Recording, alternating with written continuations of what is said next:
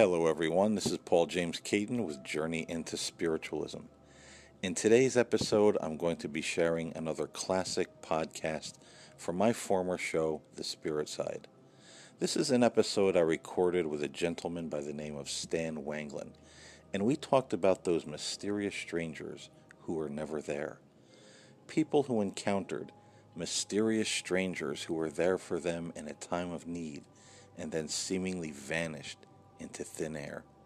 It was a great show, a great conversation, and I hope you enjoy listening to it as much as we did recording it.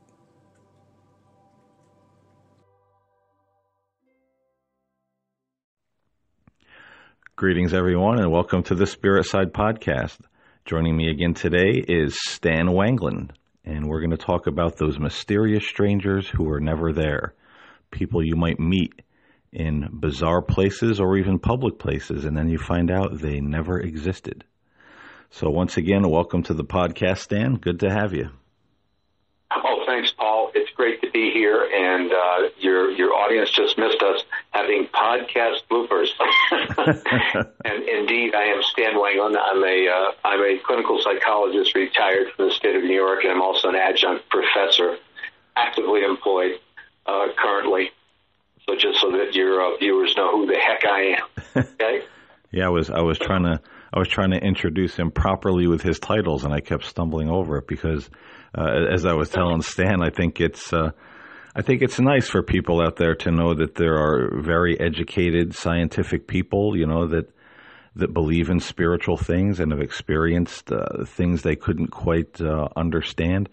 Uh, I think people today have this idea that if you're scientific, that you're, you know, an atheist or uh, you know that the concept of God or spirit is nothing but the tooth fairy and Santa Claus in the sky. So it's it's good, I think, for people to know that someone of your uh, uh background, uh, you know, believes in the spirit side. Absolutely, my friend, and uh, you know, not just me. As, uh, as a matter of fact, your audience should check out the check out the famous philosopher Anton Flew, who was an atheist for his entire life. A famous person, and in a lot of years of his life, uh, certainly did a complete reversal. Or the astronaut, uh, you know, and Voyager to the moon, uh, you know, Dr. Edgar Mitchell. So that's just to name a couple of, of thousands of people who were scientists or philosophers or uh, believe in spirit side. Yeah, there's there's definitely a lot of them out there, uh, you know, throughout history and even the modern day. But oh yeah, oh yeah. And it's like I said, I, I think it was one of the the podcasts. Uh, I don't know if you were the guest or someone else, where we talked about all of the, um, you know, the, these institutes that are popping up where people are studying the the near death experience because there's parts of it that just can't be explained by the, the dying brain. And these individuals are surgeons, neurosurgeons, doctors, you know, um, oh, sure. you know, very educated people who did not believe in uh, God or an afterlife, and and just by working with so many patients that had this experience, they said, you know, something is going on here, and you know, they started doing their their research, and now they're they're firm believers in uh, is something uh, much larger and beyond this material world that we live in. Absolutely, and you know that uh, that's been around for quite a, a, while, and I'm sure you're familiar with it uh, with the work of uh, Kubler Ross, Dr. Elizabeth Kubler Ross.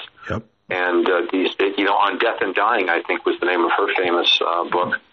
And all these, uh, you know, near-death experiences, or people who were pronounced clinically, you know, dead, and you know, had all these kind of amazing uh, experiences. You know, some people explain that uh, away by some random events in the uh, in, in your uh, neuroanatomy in your central nervous system.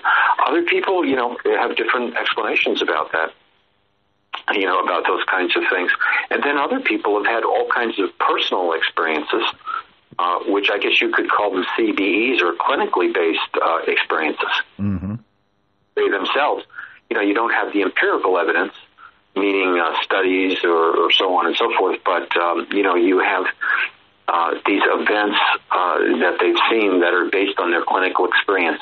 Uh, it's it's part of the critical thinking process as well. It's like in medicine when studies aren't done to prove something at this point, uh, or they are, and you also have what they call clinical based experience, observation, direct observations from clinical people or scientists in the field that aren't part of the study but are part of observation. So mm-hmm. you know, there's a lot of that around. It, it's some of it's bogus and some percentage of it, uh, you know, has a degree of validity. I'm sure. You know, not unlike uh, you know extraterrestrial spacecraft or you know. Uh, formerly uh, thought extinct uh, animals that uh, all of a sudden show up after 500 years, so people saying they don't exist. Uh, you know, those kinds of things. There's, there's always the possibility, uh, in many cases, for those kind of things.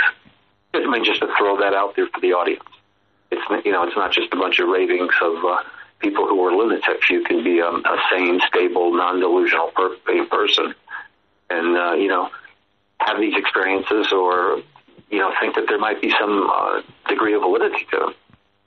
So it's I'm, I'm glad to be on your show and uh, to talk about them, and I think we've got some some interesting things today. I know you do, to be sure. Yeah, I was talking with uh, Stan the other night, and we were uh, just got into talking about some of these personal experiences, and this is where we got the uh, the idea for the podcast because we were telling some really great stories of personal experiences that we had, and uh, just thought it would be a good idea for folks out there to um, to hear them because they're they're interesting, they're they're comforting, and it's it, certainly does open up the uh, the mind to say, you know, who or what else is is out there beyond this little uh, three dimensional uh, reality that we live in. Absolutely, absolutely. Uh, you, you, you, perfectly said. You know, and, and, one of those stories, I guess I'll uh, you know I'll kick the football here, get the uh, get the game going. Uh, now that I've done um, the podcast and Angel Came Down, part one and two, and people are a little bit familiar with that, uh, I'm, I'm, sure that uh, some folks may remember in a, a past uh, podcast I had mentioned uh, this strange girl that I met when I went to uh, a, bookstore at one point. And now, you know, I, I can expand on that story because the thing was, I've had this uh, angelic experience in the past, and I, I, didn't know what it was. Was it was it alien? Was it angel? Was it my uh, own imagination? Was I, you know, uh, bonkers in in some particular way? And uh, it, it, was the the late summer of 2003 where I really kind of went on uh, a quest to to try to find answers and one of the things that happened, I had just gotten over this really, really bad summer cold. And I ended up one weekend going to the bookstore, me and a friend of mine. And it, it was a little too soon after the cold. I mean, the the bookstore was, you know, an hour's drive away. Uh, it was a hot summer day, you know, in August. By the time we got there, you know, I was feeling kind of run down. And I went into the bookstore, and there was a particular author that I wanted to um, to look up, a metaphysical author, Emmett Fox. I didn't know if he still had books in print, eh, you know, if I could find any. And I went upstairs in the, the, the bookstore to where the metaphysical section was, and you know, they had a little kiosk there, and there was this, you know, young girl. She was kind of short, you know, uh, black hair, glasses, and uh, I walked up to her and I asked if you know they had any books by this author, and uh, you know she oh yeah he's he's right over here. So she she walks me over you know to the to the bookshelf, and on the way I'm explaining to her I was like man you know. Uh, I, I figured I'd stop and ask you rather than you know go, go hunting myself. Uh, you know, getting over this summer cold. I'm a little woozy you know, just making small talk. And we, you know, we, we get to the bookshelf and she, she pulls all the books of Emmett Fox off. We have this one, we have this one. I'm like, oh, you know, thank you. And then she, she stands there while I, I pick my books out like she's waiting. and then when I'm all done, you know, and I, I get the ones that I want, and she's, you know, she's walking next to me as I'm as I'm leaving, and she's like, "Do, do you want me to do you want me to walk you to the counter? Do, do you want me to, you know?" Uh, you know, walk you to your car, or, or, or are you okay? You know, I'm like, no, it's it's it's fine. I just just a little uh, little woozy, a little fuzzy headed. You know, she was like extremely nice. You know, and there was an escalator that uh, went to the uh, you know the the downstairs, and I got on the escalator, and she's you know standing at the top of the escalator as I'm uh, going down. She's like, "Well, if if you need anything, if you need any help, come back and let me know." And I was like, "Yeah, it's it's it's fine, thank you." You know. And so, long story short, uh, and the interesting part was too, uh, just to throw in, as I noticed her name tag uh, was Sarah, which was the same name of this being that I had encountered uh, in the past. S A R A, no H at the end. And um, it was a couple weeks later. You know, I was feeling better. You know, we we went back to the bookstore because some of us lived at uh, Barnes and Noble. You know, at that at that time and while I was there, I, I went up to the usual metaphysical section, and you know there was an older lady at the kiosk, and I just got the idea. You know, I I wanted to look this girl up and just thank her for being you know so nice and attentive and making sure I was okay. So I went up to the the older lady at the kiosk, and I said, "Excuse me, is uh, do you know if Sarah is working today?" And she kind of looked at me and wrinkled up her nose, and she was like, "Who?" And I said, I said uh, Sarah, young girl, black hair, glasses. And she shakes her head and she says, "We we don't have a Sarah working here. No, nobody by that description." I said, "Are you sure? I just talked. I just talked to her uh, a couple weeks ago. I was in here. I wasn't feeling well. She was really helpful, really nice." And she said, "No, there's no one here by that name or description." And, and the store had moved at one point. And she said, "I, I worked in this store, you know, be, before." Uh, before we moved to this new location years ago, and she goes, I don't ever remember a Sarah working uh, at this particular uh, branch of the store. You know, certainly no one you know who who fits that description. So, who was she? Was she the manifestation of uh, you know this uh, energy, this being? You know that that I was going on the quest for to, to, to find out the answers? Was it something else? But there she was, one of those uh, mysterious strangers who were never there.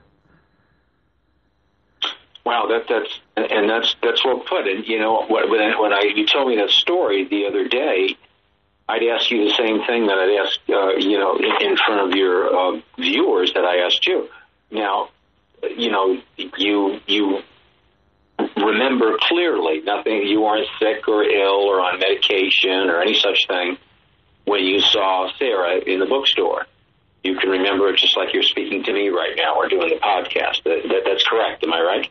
Yeah, I remember she had a uh, she had a light brown shirt on. Her sleeves were rolled up to the elbows. Uh, you know the the name tag. Her hair was kind of uh, um, it looked a little disheveled, but not messy on the top. mm-hmm. Yeah. And, and the person that you asked about this, Sarah, I mean, you checked it out with her. She knew everybody who worked there, right? It wasn't like like like she could have forgotten the Sarah. Yeah, I, I had only asked her. You know, I didn't ask anyone else, but you know, she was adamant that there was there was no uh, no Sarah in that store, no one by that uh, and as much as we went to Barnes and Noble, I mean, like I said, we went sometimes every week, every other week, and I, I never, I never saw that girl again. You know, I saw a lot of other workers that I remember, you know, uh, pushing the little uh, cart of books or working at the counters. You know, familiar faces that were there week after week, even month after month. Um, never saw, never saw Sarah again. Yeah, and you know that that's that that kind of stuff is eerie, and uh, you know it ties into the other experiences that you have with Sarah, the other Sarah. Uh, you know that you you talked about in your uh, you know your other stories and podcasts, and it reminds me of. Um, I, I can, you know, two two things when I was in college. If if I might, can I add something onto your story there? Yeah, definitely. I, I can re- I can remember uh, when I was an undergraduate, I was actually working with the fellow Dr. Alan Elfont at Brooklyn College, who was basically on the dynamics of group therapy, and uh, we were just college students volunteering to participate in the group. Um, you know, so we could learn the dynamics of group therapy, and he was, you know, working on some postdoctoral things. So it was for like credit and for learning for us and everything. And I'll never forget one of the, the gals in the course was uh, wonderful. She was a wonderful student, very nice. And out of nowhere, came into the uh, group, and you know, we hadn't seen her in a couple of weeks, and then shared with us she was being plagued by polter, like a poltergeist you know, like a playful spirit of, of something that, you know, uh, you know, initially that she had had her entire life, a being that, you know, pretty much followed her around, mm-hmm. like the movie The Entity. And it had gotten so bad. Um, I lived in Brooklyn at the time. This was at Brooklyn College. Uh, that she had rented an apartment, uh, and the window of her apartment faced. Uh, you'd have to real. You'd have to you know Brooklyn or a big city. Your buildings built right next to one another. So sometimes you'll have a building and it'll be built to another building. Literally, you could reach over and shake the hand of your neighbor in the next building through the open window. Mm-hmm. And, you know, they had a building like that, and the building had been, uh, you know, sold and condemned or whatever it was, and had been all bricked over. And uh, she had this poltergeist experience, uh, you know, and uh, it, it was doing all kinds of things in her house. And as she's standing, she's looking out this window, uh, you know, this one day, and hears a voice or sees something across the thing, and from her window, where she's standing, it comes like an object, like a rock or a pellet or wherever it was, boom, through the window, window, and lodged in the wall. Wow! And uh, you know, like a like somebody fired a bullet. Mm-hmm. You know, she didn't know what happened, and she uh, I I can't recall whether she had gotten grazed or wherever it is, but she had to get the New York City police involved. And when the police involved, they came up. They thought she was faking or whatever the hell was going on. And we asked her like, why? It's because the trajectory of the bullet, which indeed did come through the window, because there was it didn't shatter the window; it came through the window, and the entry, you know, like that would make an entry hole in the outside of the window. Mm-hmm there was uh, the whatever object came through the window. The object came through from the other side, outside, but everything was walled up. And she hmm. was like on the sixth floor. Wow. Yeah, that's a wow moment. Yeah, definitely. I'll, I'll, I, and I'll never forget, you know, the, you know Dr. Elfont. I mean, you know, thinking, wow, is this is this girl? I kind of lost her mind. And no, you know, we found out afterwards she was, you know, deathly serious, and this had indeed happened. And parapsychology at that time was, uh, this is in the early 70s, uh, it wasn't a really big thing. And if you were a psychologist, that was pretty much the kiss of death if you were involved in something like that, you know? Yeah, yeah. We didn't really pursue it. Now, when I was at St. John's University, taking my graduate work, I took a graduate seminar, and you guys can check him out on Google, that was chaired by Dr. Rex Stanford. Uh, I think he's still alive and he's around. He was a couple of years ago, and I looked him up, and he was from Duke University with the famous uh, Rhine studies at Duke University. And my goodness gracious, I was the only other graduate student in that seminar because everybody else had a PhD from another discipline, and it, everybody was there for the parapsychology stuff. Hmm. Because uh, these are high, highly trained academics uh, you know, in various fields. Because at that time, the government was heavily involved, particularly in Russia, uh, in studying these phenomena. You know, whether it be like astral projection or long distance viewing. I think I mentioned this before in spirituality, but all kinds of things to do with the paranormal. Uh, I never realized with myself until oh, many years later that, uh, you know, and everybody who knows me, my, my, you know, my family members, uh, that's my dog, that's not a spirit. By the way, if you hear barking in the background there, uh, uh, everybody in my family would say, "Wow, you have this, um, you have this ability to um, to have an idea about what's going to happen in the future or something that's going on, uh, like a precognition, mm-hmm. something that's going on, and you you shouldn't know about it." And uh, I never realized I had all the classic features until I was in my, I would say my uh, my early 40s, and I took some courses in um, parapsychology, and I found that I had all of the classic kinds of things where I could see events that concerned you. Uh, you know, like little uh, little miniature uh, events that were like video.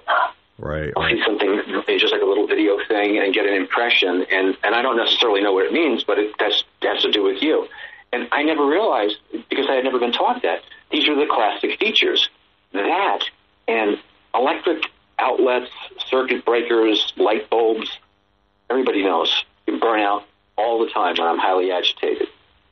I have very sensitive skin, and I think that's one of the reasons as well. I think I throw my immune system off if I become agitated uh, or uh, you know upset about something. But I can remember my son calling me from Iraq and uh, light bulbs blowing out. Uh, the house that uh, my son lives in now, that was our family home.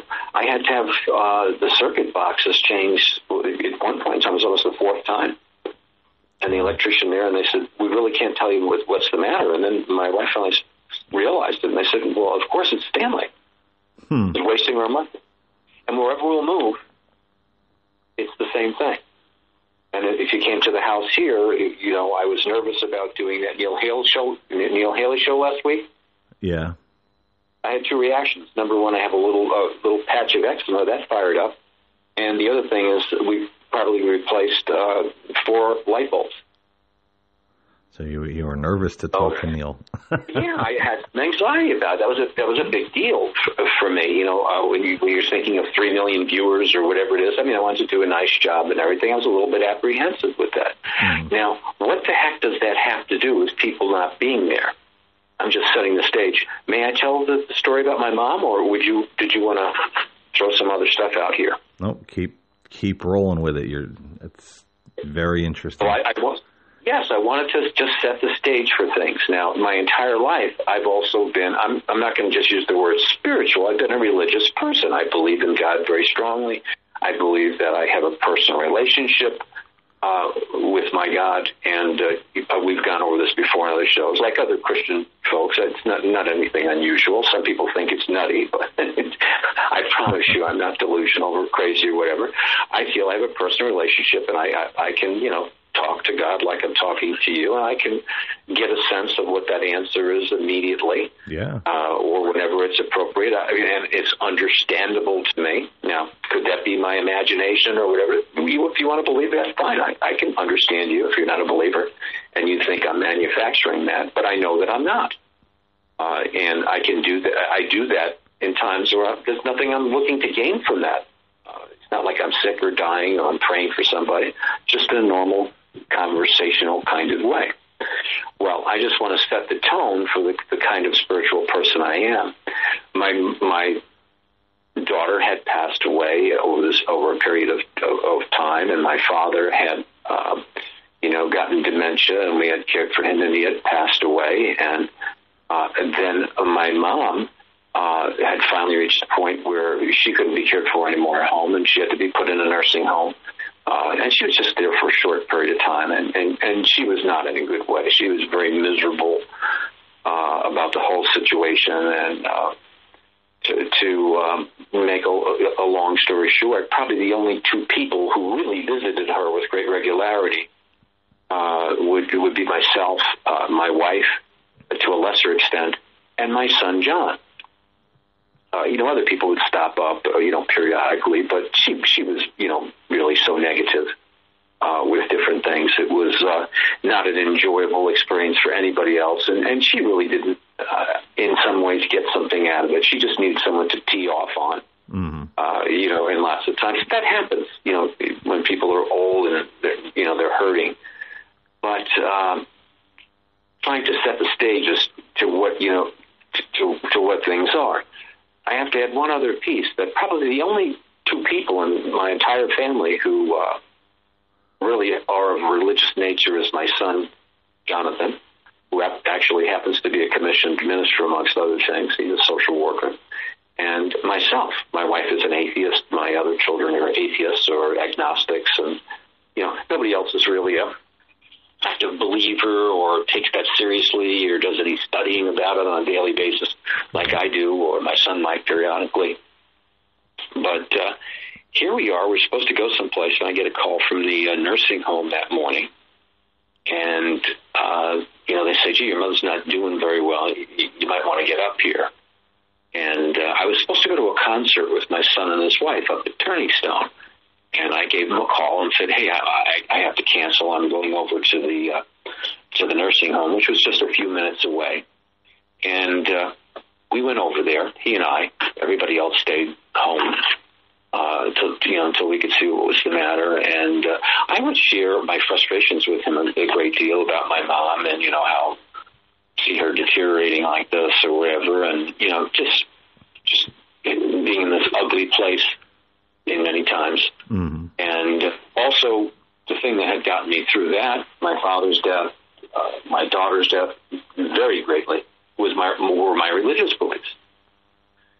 And uh, we go there, and sure enough, uh, you know, she's has that death rattle that's going on, and uh, she's unconscious. And I could tell, you know, being in the health field, that she was the, the time was of the essence here. So the staff there said, you know, would you like to call a minister? Uh, and uh, it looks like this might be the end for her sometime during the day. You know, it might be good to get last rites.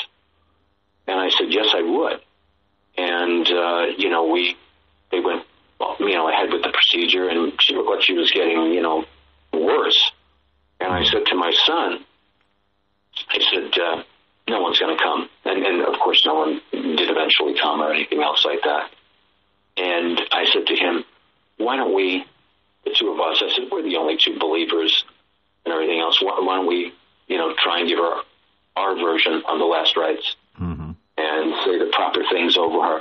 Now, to me, it was, man, I, it's a very profound thing to have your beloved mother there, your, you know, my son, just the three of us there, just the three of us there, all related, you know, all the generations in there, and with great sincerity, uh, you know, I took my son's hand, he took mine, we put it on my mother, and we said a very short, beautiful prayer, and you know, to, to to make it very simple for the audience, it was pretty much that you know my mother was a wonderful person, and and we'd like you to take her.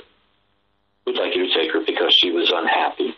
Right. And without my father and, and, and just being in this, you know, rotten nursing home, it doesn't matter how nice the place is, she, she just hated every second of it. And, you know, could he be merciful and do that? And, you know, we, we knew that if, if we asked that God would do the right thing. And, and, and we made that request very humbly and sincerely, the both of us. Well, I swear to good God Almighty on, on their graves how serious I'm being. It wasn't, uh, I don't think, 90 seconds later, and boom, my mother just whew, took a happy last breath and wham, you, you, you wouldn't even know it. Was gone. Wow. That was it. Nothing like in the movie, you know, nobody, ah, no death rattle, no nothing. Gone. Goodbye. Peace. I looked at my son. He looked at me. And again, you know, somebody might say coincidence or whatever. And I said, well, God really does answer your prayers sometimes, doesn't he? And he said, he sure does. And we said another prayer over and everything else like that. And then we did a couple of things, literally for a few minutes, that we had to do because I was going to come back later on and, and, and make sure some other things that had to be done, you know, with the, the procedure of somebody passing away, but everything had been provided for before that would be taken care of. And it was that time in the morning on a weekday when nobody's there. You know, and, and I had been to the nursing home with my son a million times, and you see people coming up and down there and whatever it was um, we knew everybody, and and you know you don't see anybody, you don't see too many new people or, or whatever. So uh, anyway, we're kind of blown away by this 90 second clock and the manner of my mother's passing, how beautiful it was, and how uh, in line it was with our prayer. And I said, geez, I, to my son, I said, I, I wish everybody could be at something like this because you, you talk about giving people hope uh, and, and feeling good. And I said to him, I said, gee, thank you, God. And we walked down the hall and we get in the elevator, and just as we're getting in the elevator, it was always a pain in the neck. I'll, I'll never forget with the elevator. Uh, you know, you have to have the staff open it up for you, you know, when you're on certain floors and everything else, so that people don't, you know, get away or whatever. And uh, out of nowhere, these two people get on the elevator. Uh, and one person was, uh, you know, like a, a taller woman, and the other person was a little bit, you know, shorter. And they both had on these odd t-shirts or sweatshirts, whatever the heck they were, some kind of shirt. And it was so unusual. I've never seen anything like that. And it, there was never any religious things up at the nursing home. I never saw anything, even during the holidays. You never see, I never saw anything that had to do with religion. But most of the people had these shirts on that clearly said, God loves you, God bless you, you know, something about the Holy Spirit or whatever. There were these religious shirts on. And they got on, and it was they were kind of like two people out of like the Twilight Zone. You know, when you see one of those things, All right. these weird characters. And uh, I mean, my mother just died for Christ's sakes, and I'm standing there with my son, and, and, and forgive my language, but I'm being serious with you. you. You know when somebody's making up a story when they're telling you something real. To, they, to say that you know I'm a trained observer, to say that they were just the average two Joes getting on the elevator, no, that wasn't the case. And my son, I didn't. I never said a word. I look at him and he looks at me, and it was like, "Whoa, what's you know? Look at those shirts." He, had the same thought that I did, and we didn't say anything. And then the uh, elevator comes down to the, you know to the ground floor, and we never saw these people. We were just coming down two floors, and the two people both look at us and they said, "God loves you." Nice. The thing. Not God bless you. I remember it correctly now. God loves you. And the door's closed. Away they go. Again, hmm. that's when they weren't there anymore. I could. I said to him, I said, "Did you see that?" He says, "He says, don't even say." I said, "Nobody's going to believe it. They're going to think I'm making." Number one, it's they're not going to believe the 90 seconds. They're not going to believe out of nowhere at 10 o'clock in the morning on a Tuesday morning in Binghamton, New York, two people that we never see at the place get on. They both have religious T-shirts on that that mirror the event that happened, and then they don't know us. And as we get off, they don't say "Have a nice day." They don't say "God." Bless. They say "God loves you." That's Now, awesome. could it be a big coincidence? I guess you might say that. Uh, that same feeling that I had, that's why I gave you the setup with the blowing out the lights and everything else like that. Mhm. I had goosebumps before they said anything. You know, with all the random events, all the random factors that you have to have to make something like that come together in that in that short period of time in this space, I thought was extraordinary. And to me, I don't know what the heck that was. I don't know what, whether those were normal people, and uh, you know, it, it, it, it was just a coincidence. You know, to me, it reminded me of the stories that I used to love to read in Greek mythology, when the gods used to walk the earth as normal people. And I'm not a big, uh, I'm not a big guy into where I, you know, I, I have like a guardian angel or something like. You know, I, I'm not that. I have, I have not had those experiences. Mhm. But uh, man, I'll tell you, that was um, I don't know. What do you think? You're the you're the, the spirit guy more than I am on that. What does it sound like to you? to me, it, you know, it, it wouldn't matter whether they were, uh, again, the, the mysterious strangers who were never there, or or just normal Right. people. You know, it would, uh, you know, events lining up in that way. You know, to me, you know, even if even if they were just you know regular people with with their religious T-shirts, you know, to me that would say. Uh, you know, for lack of a better word, uh, divine intervention, divine orchestration, you know, Right. f- for things to work out the way they did. But uh, my gut tells me when I hear it, you know, I I certainly do lean more to the um, the side of uh, they probably weren't uh, your everyday people walking around the nursing home with religious shirts on at nine in the morning, you know, uh, just to come on an elevator at that time and, and, and give you that message. You know, it, it really does smack of one of those things that, like you said, it's it's very uh, very twilight zone. Yeah, and you know what the thing is, as a psychologist, you like the sci- you say you like the scientific side of things for your audience. I'll, I'll, it's very funny. I have um, I always have to argue with my with my wife and family sometimes because I have allergies, and they get sick of hearing about that. If they light a candle or somebody puts a, a you know um, one of those uh, laundry sheets in that has a scent on it or something, and mm-hmm. it sets my skin on fire, and people don't get that until they have allergies you know, and they go to the doctor and somebody will say, hey, you're putting those sheets that'll set people's skin on fire in there, you better stop doing that. but this guy or this gal or this kid, I mean, you know, can't handle that. Uh, some people do that kind of stuff for attention. Right. And, uh, you know, I, I have a disc blown out in my back. Uh, and uh, I'll often say the same thing to other people. I'll say, wow, you know, you had that a few times last year, and I'll say, yeah, but I don't get what they call secondary gain from it. I don't get out of going to work. I don't get out of you know shoveling snow. Nobody takes special care of me uh, unless I have to go to the you know doctor or something like that, and I couldn't drive. But I'm not getting anything out of it. You know what I'm trying to say? Mm-hmm.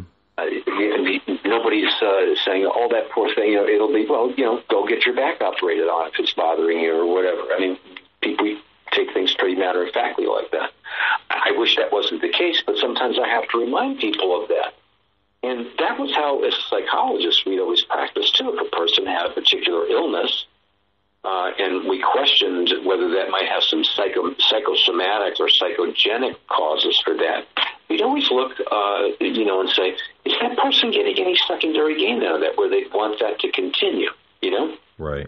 So with, with this situation, with the people getting on the uh, you know the elevator uh, or the girl uh, in my class, there was no secondary gain from that. She didn't you know get any any advantage by calling the police. She didn't get any money from her parents. She got a lot of grief, as a matter of as a matter of fact. I didn't. I, I'm perfectly fine with my mother passing away uh, and just writing it off to say, hey you know, what a lucky thing. We said a, a prayer, and you know, a minute later she passed away. I, I guess she lucked out. You know, thank you, universe, for listening to us. Mm-hmm. So we weren't we weren't looking for that. We didn't need that to reaffirm our faith uh, in, in our religion or anything. We didn't need those things. Uh, so there was, you know, there was no inner need that I'm aware of uh, that I had or my son had. You know, quite the contrary. We had each other. We had my mother. We, we, you know, we knew she was at peace.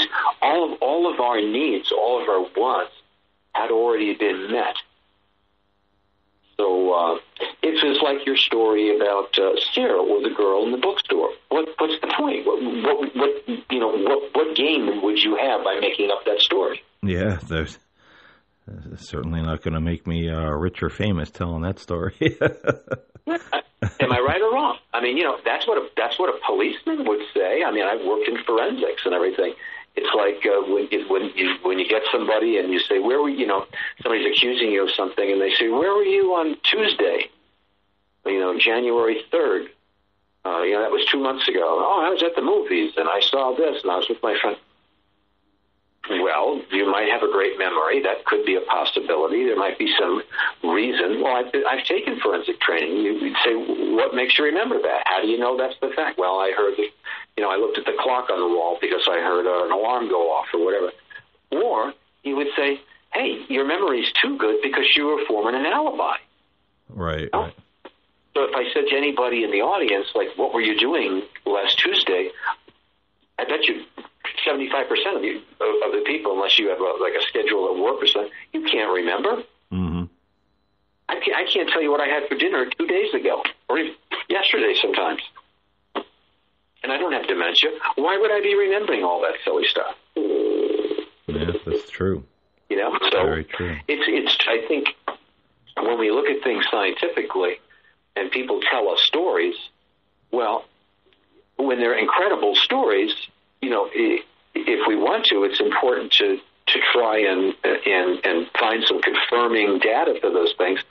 But sometimes, just because we don't have that confirmation, doesn't mean they didn't exist, or it doesn't mean that those things are not extraordinary or extrasensory. Uh, kinds of things, uh, events that can happen, and uh, you know, uh, you might say that we can't prove that this happened, um, but sometimes people are, are saying things, uh, you know, that have a high degree of believability. believability. There are people who have a good sterling reputation. Uh, you know that their stories have high reliability and validity to them. Mm-hmm. Absolutely. And yeah, and you know, if I'm not beating it to death, uh, it's it's one of the things why you know you want to pursue it. Uh, you know, or at least if you can't prove it, to tell the story, and you know somebody will be eventually be out there, and if there's some way to determine it, that'll be the link so that we discover it. You know what it might be. You know, and uh, and speaking of good uh, good stories, I'm going to uh, I'm going to hop into my next uh, tale of the unbelievable. About your grandmother, right? Yep, and you heard this one the other night uh, about my grandmother who had um, had a stroke. This was back. I think she passed away in, I believe it was the spring of 1986, and she'd had a stroke. And what they didn't know is that she had, you know, cancer in her liver and it had spread, and you know, the, they thought that the the stroke had, uh, you know, uh, been caused by that, um, you know, somehow. But she was very depressed because she couldn't walk. She had a, you know, hard time lifting her her right arm. You know, very independent woman. Uh, you know, she was in the hospital. They sent her home. You know, she kind of hobbled around with uh, with a walker and, uh, you know, long story short, she ended up kind of getting worse and, you know, having other symptoms and, you know, not feeling well. Uh, and that's when, uh, you know, they took her back to the hospital and discovered, you know, there was, uh, you know, cancer in her liver and, you know, spreading, you know, th- throughout the body. And um, it, it got to a point toward the end, uh, it was probably about a week after she went back in the hospital that she had passed away and uh, I, I got home from work one night, and uh, I, I lived with my grandmother at, at, at that point. And my one one uncle was there, and he said, "You know, better, you better come up to the hospital. You know, she she's not doing so good. They don't, um, you know, we don't know how long she's going to, uh, you know, be here from here on out." So I went up to the hospital, and previous to that, she didn't she didn't recognize any of the family members. You know, she wouldn't really talk to them or very little. She didn't know who they were. But for some odd reason, she recognized me. I would walk in the room and she would, uh, you know, asked me what I had for dinner. You know, I was always, uh, back then, uh, you know, I, I was always uh, making cheeseburgers, and she'd always ask me, "Did you eat any cheeseburgers? Did you, you know, watch any, you know, did you, did you watch any uh, ghost stories on the VCR? You know, just just like normal life." And uh, so we got up there that night, and uh, the rest of the family was out in the lobby. You know, my other uncle, my mother, my father. And uh, they were like, "Nah, she's not even really talking to us. She doesn't, you know, know who any of us are." And they said, "Why don't you go in and and see if she still recognizes you?" You know. So I so I went in by myself. You know, I I went in and and she did. You know, she recognized me. Oh, you know you know, are, are you eating okay? You know, she was one of those grandmothers always, you know, putting food in front of you. And uh, previous to this, uh, when we were, you know, before she had, uh, you know, got to that point where she didn't recognize anybody, she would uh, would tell us about this minister that would come into her room at night. You know, his name was John. You know how nice he was. He would sit and he would talk to her and you know, talk to her about God and heaven, and you know, he was such a nice guy, you know, always talking about you know the the minister John. So that night I go I go into her her room and I'm talking to her and uh, you know, she's asking me, you know, if, if I ate, you know, uh, you know, how's everything going at work? And then she, you know, her countenance kind of drops, and she's she's kind of looking down. And uh, I said, "What's what's the matter?" And she said, "You know," she said, uh, "John came in here the other night, and he said that he was going to come here." Uh, tomorrow night and take me by the hand, and I was going to get up out of this hospital bed and, and, and walk out of the hospital. And I said, uh, "Is was that bad? You you you know you you want to walk?" And she goes, "Yeah, I know." She goes, "But there's you know all those other people, you know all those other people out there, meaning the the family." She says they they they want me to stay here, and I don't I don't know what to do. And I said, well, if if John comes, you know, tomorrow night, and you can get out of that bed and, and get the hell out of this place, you do it, you know. And she looked up with this big smile, and she said, really? And I said, yeah, you know, if if he comes and you know you you can get the hell out of that bed, you, you get out of here, you know. And she said, you know what? I'm going. I'm gonna, you know, when he comes tomorrow night, I'm I'm gonna walk out of this place and it was at exactly uh, the next night that that she passed away. You know, just when she said that John was going to, uh, you know, come and take her by the hand.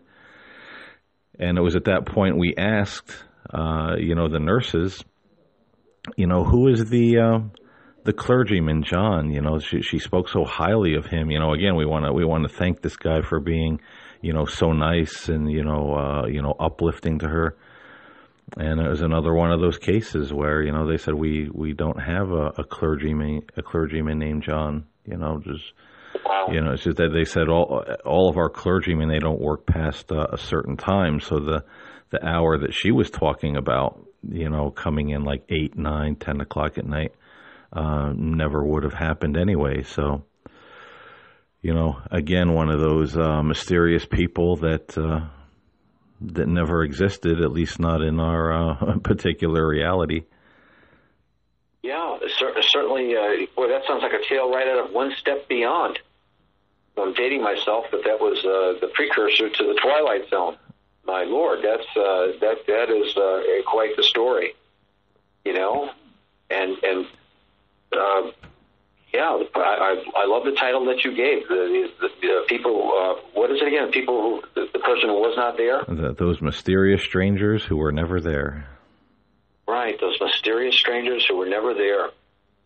I wonder what experiences that your audience has. It would be great if they can share some of those with you, and uh, in, in another podcast we could discuss some of them. Because boy, what a what a fascinating topic. What would happen if all of a sudden several people really like this podcast and they say this is this is a wonderful podcast, you and Stan do a wonderful job together, and then uh, they'll say you're going to do another one, and you have to get back on and say, well, I called up Stan, and then I got this woman Ramona, and I said, is Stan there? And she said, Stan who? Yeah. You... and he said, Stan, Stan, Stan Wanglund. And she'll say, Stan, Stan passed away several years ago. Nope, you never know. There's there's there's a story. And, not even here. If if I may throw that in, I was up in uh, Lake George probably. Uh, Jesus, probably about uh, ten years ago before I met my wife, and I, I went to um, this old. Uh, it was a bed and breakfast. It was uh, once, uh, you know, an old uh, Victorian house they converted, and there was an mm-hmm. a local author there who wrote, um, you know, a number of books on uh, paranormal experiences, and he said. Um, the the author had written in the book that he he injured his back, you know, coming off his uh, front step. You know, he he tripped. You know, he twisted his back, and uh, he he ended up going to this chiropractor, and uh, he said the guy was really good. He worked on him, and he used very peculiar techniques, like you know, bar magnets that he placed on his back, and you know all these different techniques. And he said, man, you know, he he was so good, you know, and I and I immediately felt better, and. uh he said it was it was probably um, I don't know how much time had passed that that he uh, you know he, he had another issue that, that he wanted to go to a chiropractor so he, he went back to this office and it, it was abandoned and he said oh he, he must wow. have moved and he looked this chiropractor up And uh, come to find out, this particular uh, chiropractor, uh, Doctor uh, whatever his name was, had uh, had passed away in like the early 1900s. You know, he he lived in the area and and, and he practiced, but it was uh, you know uh, many many years ago that he was he was deceased. You know, and that that office was uh, you know not occupied by anybody. So, uh, you know, uh, having a chiropractic uh, adjustment by uh, by a dead guy, I guess that would that would fit the bill of you know the stories we're yeah, talking about. That that's that's wild.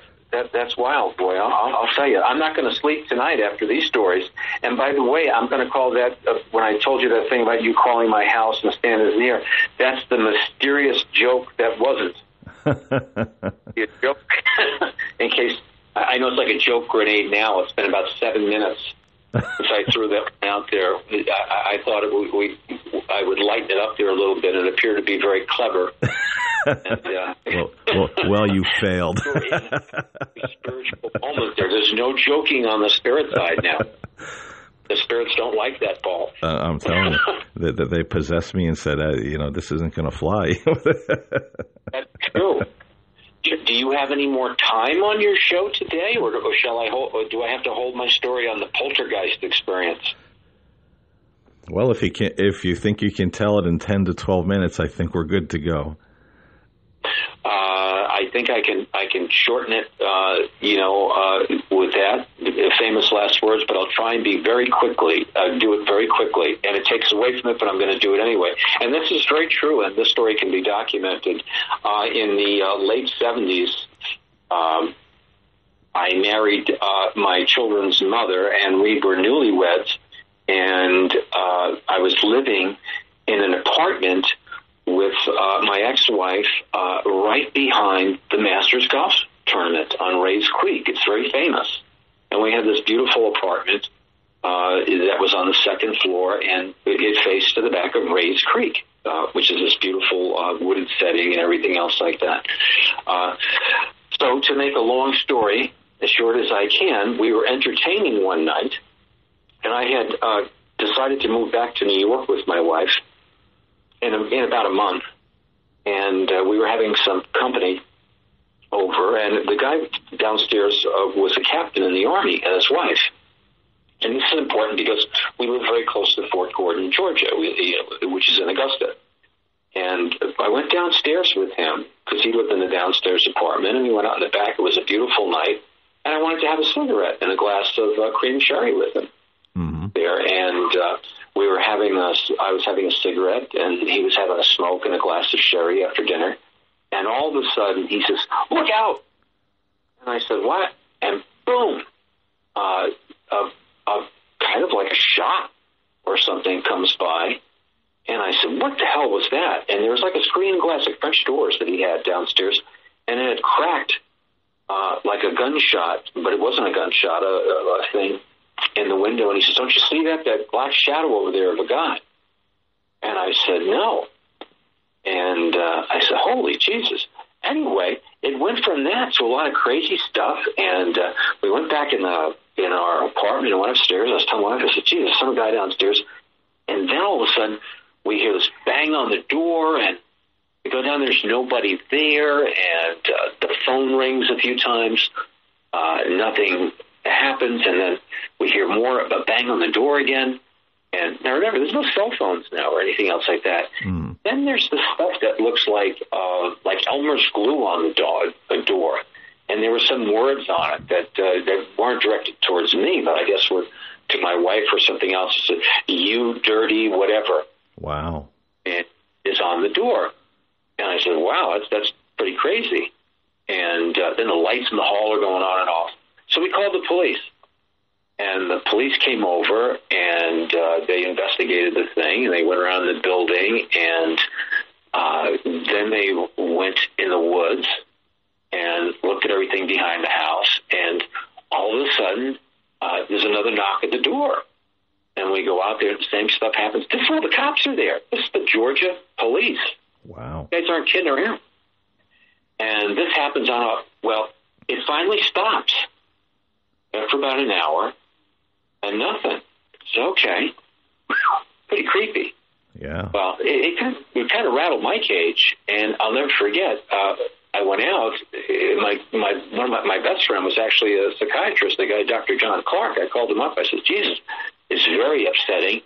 And I went out and bought a, a 357 Magnum, and he gave me another gun to to keep on my uh, ankle as a as a, a backup gun. And I figured maybe it was somebody when I worked in the psychiatric center. I don't know, but but I was a beloved kind of a guy. I never had any problems with anybody. And I said maybe it's somebody my wife dated or something, or something. And she, the police went through that with her, and we couldn't think of anybody where that could be. Well, the next weekend comes, and we're having some guests over, uh, and the same stuff happens again. But this time it's like really big time and stuff in the laundry room is all turned over, and uh, you know, then banging on the doors and this and that. There's people have lights going on and off in the apartment complex. Of course, the police come over, and then everybody's saying, "What the hell's going on?" Because there's like, you know, three or four squad cars over there, and uh, I'll never forget one of the police officers uh, said, "Can you come with me in the woods?" And he took an M1 carbine, and he you hear it lock and loaded. I said, holy jeez. And he says, do you have a gun? I said, yes, I do. Do you have an open carry there? And, and uh, you know, I went and got my gun. And he said, do you know how to use it? I said, yes, I do. He says, can you back me up? And I said, sure. So we go in there. Now, I want you to think about that. You got police cars all the way with floodlights on there, and you, you got a guy locking and loading a thing. Well, this crap goes on, and about an hour, and uh, you know, it, it seems to have ended. And we come back to the, the door downstairs, and I said, I think it's over. And he says, it, it looks like it. And out of nowhere, what comes and, and hits right at the ground? A penny. Right mm-hmm. at our feet. And then a little piece of aluminum uh, foil, like from a cigarette pack. Mm-hmm. And now, do you know how close somebody has to be for that to happen? Yeah. The next weekend, the police are furious now, and they're they're you know waiting for this to happen again because now it's happening every weekend. And I have to be honest with you, they thought it might be a guy who was a magician that my uh, my ex-wife had gone out with, but a guy called Dixie Dooley. I couldn't make this up, but he was occupied those nights doing a show, so hmm. couldn't get him. And the next week, what do they do? The police said, hey, look, we're going to stake you out. And they had this dog, Max, the bloodhound, and they had guys put in the woods at about 4.30 in the afternoon waiting for the sun to go down. And I'll never forget my buddy John Clark, the psychiatrist, brought a shotgun over. I had a shotgun. We actually waited in my apartment you know, to see what would happen. I used to go to sleep at night pushing a dresser in front of the door and sleeping with a gun under my bed. Wow. That's how scary it was. This is the God's honest truth. I couldn't make this up. So, anyway, same shit happens. Only this time, it was a riot. They, there were cops running around. It was like a movie. There's something going on in the laundry room, and this, the lights are on. No, all the circuits are broken. Now, this is what the dog is out there, the sniper's in the woods, the whole thing. And one of the cops comes in. He says, "The lights just went out, and look what we found. There is a penny underneath the. Uh, they screwed the lighting with the penny, so it made everything short out, and then it stopped. So the next day was on a Sunday. I'll never forget this. My buddy, the psychiatrist John Clark, he, came over. He said, "How you doing today?" And he came over to have coffee with us in the morning. Man, I'll tell you, that's unreal, man. I mean, I said, there must have been 12 policemen here the other night. There was like four squad cars. I said, uh, you know, that that's pretty spooky. I said, you know, I have to carry guns on me all the time because I think somebody's going to try and kill us or, or whatever. And it always ends with this ringing of the phone three times. And I said, you could, the people right in that the building as the police are there, how could they miss him? And he says, well, where did this all start? And I said, I'll show you, him, and I'll show you where the whole thing started and I bring him downstairs. It's just out to the backyard. And I walk about 25 yards away. I'll never forget my ex-wife's up there. And I said, hey, throw me down a pack of cigarettes, would you, from the second floor? And she does. And I come back over and I said, it's right here. And it was a cold day. It was like in February or something. and uh, it, but we were in Georgia. It just a little chill in the air, and there was this fallen tree, and I said, I said the thing that gets me, John, is the little thing from the cigarette pack or the penny where we were standing. I mean, how far could you throw that? I mean, it was obviously whoever did that or whatever did that, this black shadow, this ninja, whatever, it landed right at our feet. We never heard anything. And as I'm talking to him, I said, but my buddy Larry downstairs, the army captain, said he saw something right around here, near the tree. And he says, where? I said, near the tree that you know, we're right on right now. And at that point in time, it just started to snow. The snow came down, and guess what happened to the tree, Paul? I couldn't tell you. How about if I told you on my my late daughter's grave that the tree burst into flames? Wow. It was just like you took um, charcoal lighter fluid and put it all over the tree, and the tree burst into flames.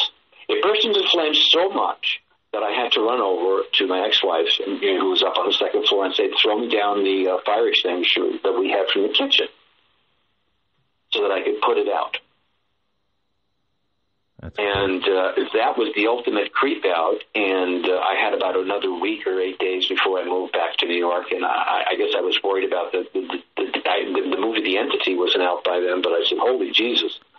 The only thing that I could speculate is that maybe on the military base, some stalker or ninja-like person was uh, stalking in the woods behind the house, and maybe I had seen my wife or you know my ex-wife in her underwear or something, or some crazy thing.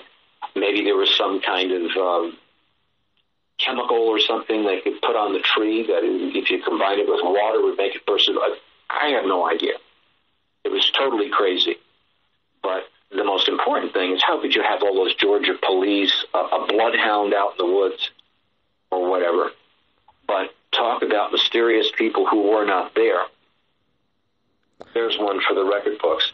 Now, absolutely positively, that's documented if, uh, if, if they keep those things on a police blotter with the Augusta police. And that went on for four weekends.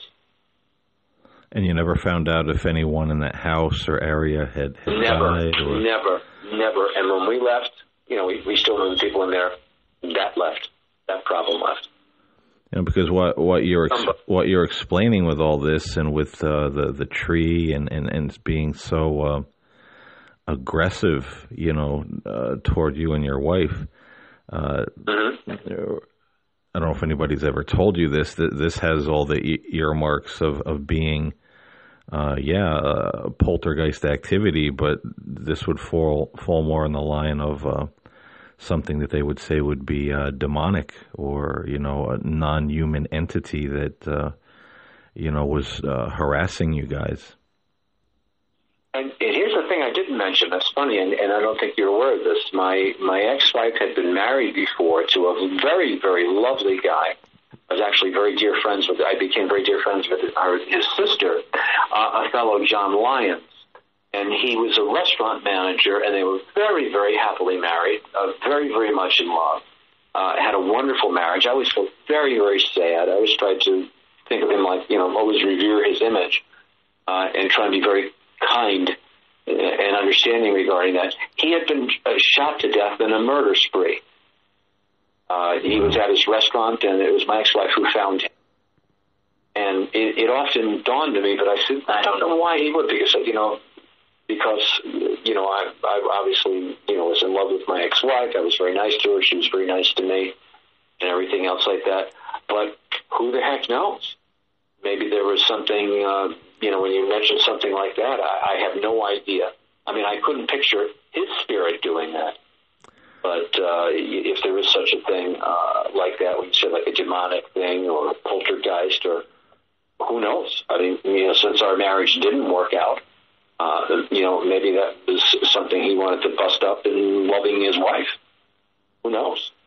Yeah, it's kind of um, it's kind of rare when when you um, you know, talk about hauntings by uh, spirits of the deceased. When when you have things like the uh, you know the the spontaneous uh, combustion and and other you know the the banging too. When they, whenever they say the uh, the banging on the walls or the doors. It's you know usually uh, um, kind of the one of the earmarks of the uh, the non-human entities. You know, that they're always banging on walls, banging on doors. Uh, you know, the very hateful things that were on the door. You know, uh, about your wife. Yeah, they were. Well, that's right. Yeah. You know, those things are usually very foul. And, and, and I would ask, did did you guys ever smell any odors? No, no, that's a that's a good question. I never sm- uh, smelled any uh, odors, but uh, it, but no kidding around. It was so serious that my friend, who was a psychiatrist, like I said, we actually waited and we were totally committed. Whoever this this person or thing was, we were and, and we would have been within our rights in the law. We were prepared to kill whoever it was, to definitely shoot him. Mm-hmm. Because we were definitely, uh, you know, in fear of our lives there, and uh, and the police were scared shitless the police don't come back, and the, and the police do not insert, um, you know, uh, like a hunter unit or a sniper unit. And I, I couldn't make it. I, I welcome your audience to check out Max the Bloodhound from Augusta, Georgia, in the late in the late seventies. Yeah, he was the tracker and and uh, whatever dog, and they, and they were pissed off. They wanted this guy. The, the thing that struck me the most when I knew that somebody other than me believed in this was the police officer who locked, I'll never forget the sound of a car being locked and loaded, and he had pulled his police car between the buildings and put the floodlight on. And, you know, you, you say things, you know, you look at things sensibly, and I said, Jesus, if somebody's playing a joke, like, you know, hijinks to get a laugh out of something, somebody's got to be pretty serious to come back and, and, and do something like that because, uh, you know, this is the state of Georgia in 19 in 1977 or 1978, whenever this was. Yeah, 1978. These these guys are not fooling around. You know, if if you know you come you walk into somebody's home and you break into somebody's home, you have the right to, to once that person has crossed the door, they, you don't they don't have to have a weapon in their hand for you to pluck them and shoot them. And, and and what kind of human being would be that stealthy with all those cops around to get in your house? That's what I'm saying. Wreck the laundry room, you know, short out the, uh, you know, the the fuse box. Yeah, and I'll, the, the, I, it, it was crazy all the way from the beginning. I never saw any of it. Nobody had any. No one ever saw this figure except um, the uh, captain from the army, Larry, and he didn't see a person. He just saw a, a, like a black shadow. And how long did you live in this residence before this started? Was it in the beginning, middle? I mean... Oh, just about just about six months. Hmm. Not very long. And it, uh, it, it continued the whole time you lived there, or it eventually died uh, off. It, no, it, no, no. It continued. Uh, it continued uh, while we lived there until we moved, and then never came up to New York or anything else with us. I, I never experienced that again, and neither did my ex-wife. We never experienced any such thing. Yeah, you you're probably lucky you got out. Uh, you know when you did, because some of these things uh, they say do do follow people, like the girl you talked about in the uh, the college in New York.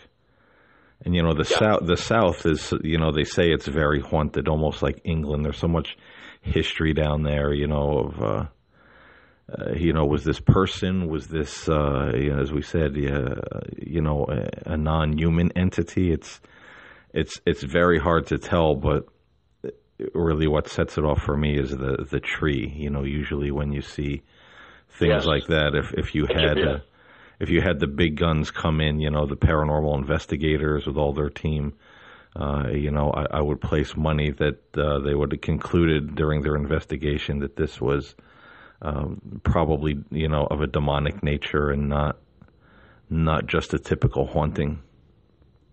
Mhm. Mhm. But the the anger was definitely directed towards my ex-wife. There was nothing directed towards me. It was all, you know, the, the, the nasty, filthy stuff on the door, which would always be there, would, uh, you know, would, was always directed towards her. But, you know, that, that, that begs one more very important question about your ex-wife. Was she haunted? I ne- you know, being uh, when I was married to her for almost 20 years, no, I, I never saw any uh, sign of that at all. I would never see. She wasn't a spiritual person of any great uh, shakes and everything. She's very nice. She always had a lot of tragedy. A lot of tragedy. It was very highly dramatic, very bipolar. Mm-hmm.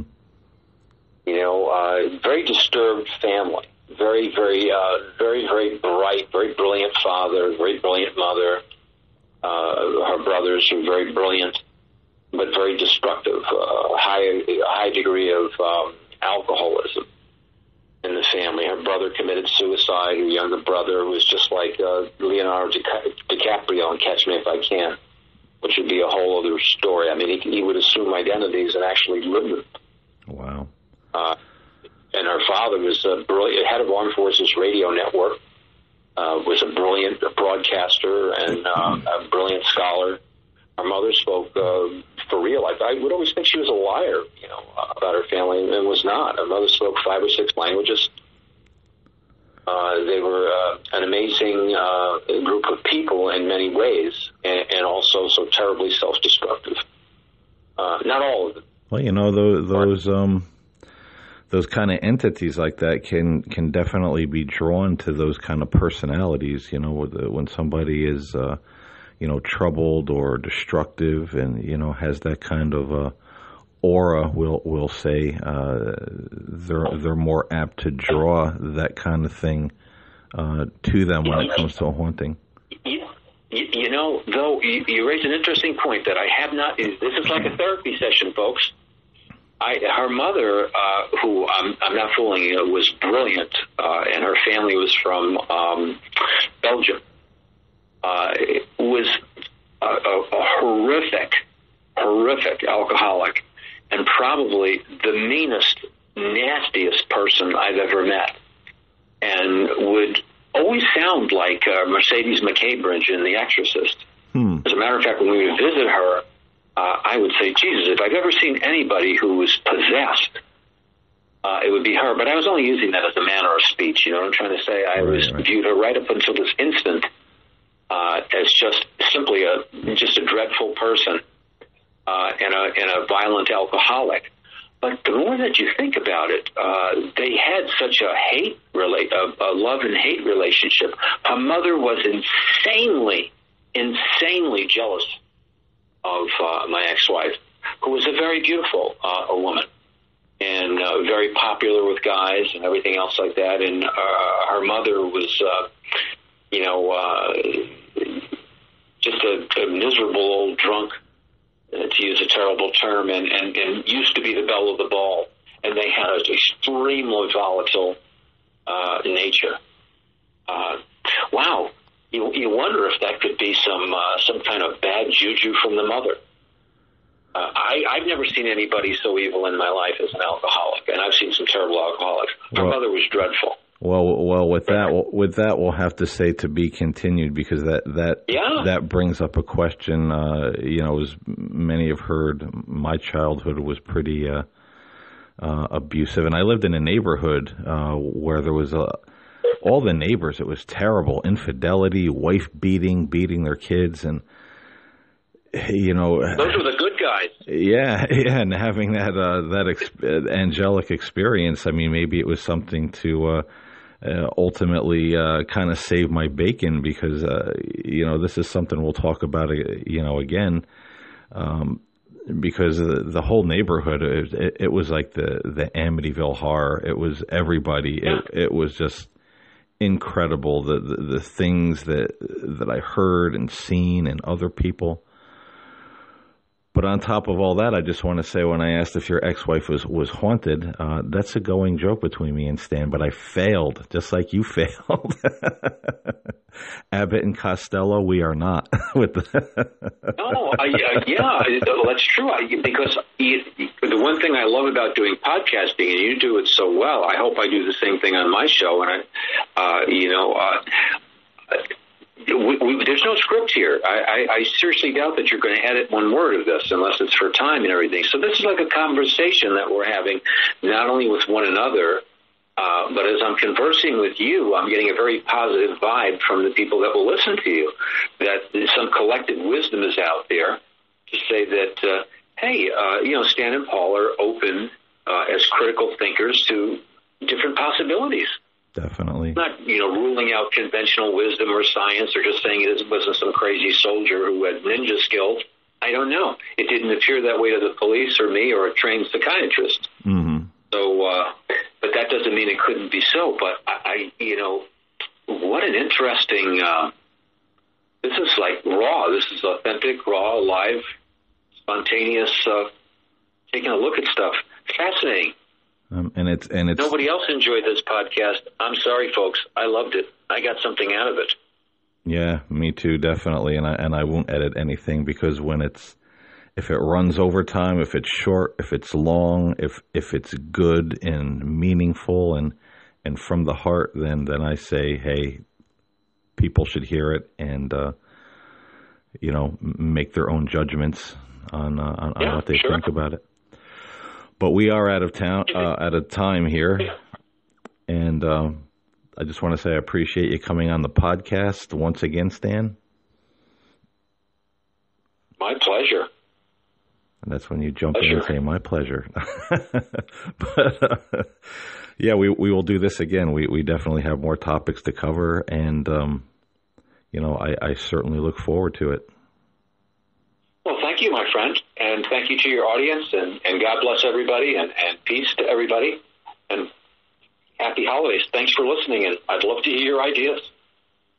And just so everyone knows, uh, that Stan is uh, the trained psychologist. I'm, I'm going to ha- have him back once I finish my uh, my uh, angel story, and we're gonna we're gonna have a little uh, a little discussion about the uh, does he believe it or not? What does he think as a trained psychologist? Does he think I'm bonkers? Does he? And, and he will tell the truth. He's uh, uh, just because he's uh, spiritual and funny, you know, he's he's not a guy who's going to set back and go, oh yeah, I, I believe something. When you know, in the back of his mind, he's going, this guy needs meds, you know. so I've already taken care of that with your wife, so I'm not too worried about it. The applesauce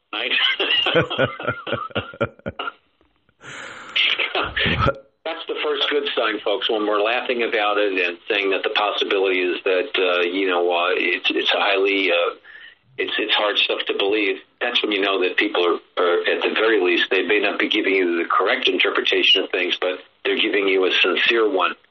That they're not kidding you. They're not pulling your leg, and and I know Paul is not pulling your leg. And uh, goodness gracious, I, I wouldn't give you a swear on my daughter's grave. I, I haven't made up a word of anything I've told you either today. no, All for real. I can take a lie detector test. yeah, that's the same here.